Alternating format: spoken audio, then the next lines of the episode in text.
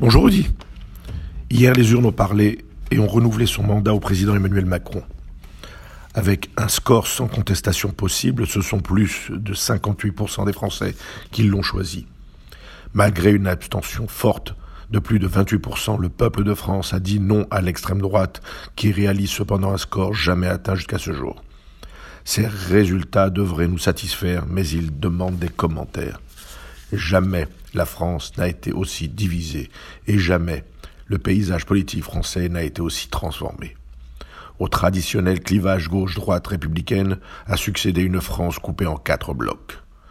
L'extrême droite, de plus en plus décomplexée, avec une Marine Le Pen et un Zemmour dont la démagogie populiste pour l'une et l'extrémisme pétino-poutiniste pour l'autre ont non seulement séduit nombre de nos compatriotes, mais surtout fait tomber les digues. Le faible score de Zemmour est loin d'être négligeable, tant il a permis de déplacer le curseur à l'extrême droite en faisant de Marine Le Pen une candidate aux limites plus lisse et fréquentable. Lui, qui voulait tuer le camp Le Pen, leur a servi de certificat de fréquentabilité.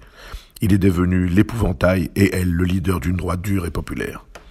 Le deuxième bloc, l'extrême gauche mélanchoniste, surfant sur les mécontents et ouvrant les bras à tous les déçus, il est devenu le fossoyeur de la gauche républicaine, n'hésitant pas à chasser dans les terres des islamistes en mobilisant tous ceux qui défilent, manifestent, refusent l'autorité républicaine et aspirent à transformer la France en une terre sans règles qui chasserait les nantis, assisterait tous les fragiles et lacérerait notre laïcité.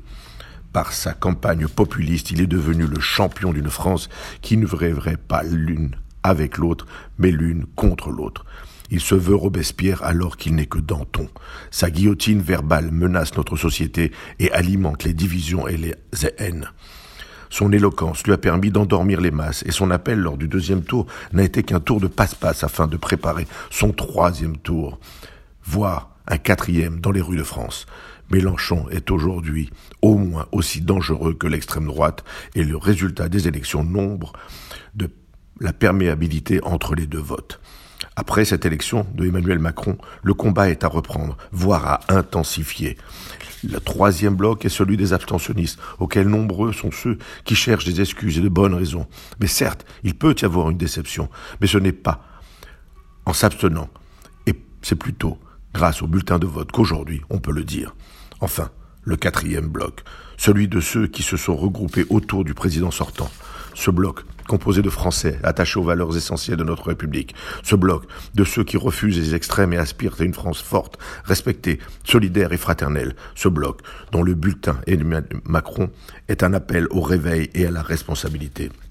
Ce bloc qui veut que les messages d'angoisse soient entendus et que les inquiétudes soient comprises. Ce bloc que le président Macron se doit de rassurer et ressouder. Ce bloc qui fait la France que l'on aime. C'est à ce défi que doit répondre le président élu. Il en a la possibilité et la capacité. Aspirons tous à ce changement et souhaitons-lui la pleine réussite. À la semaine prochaine.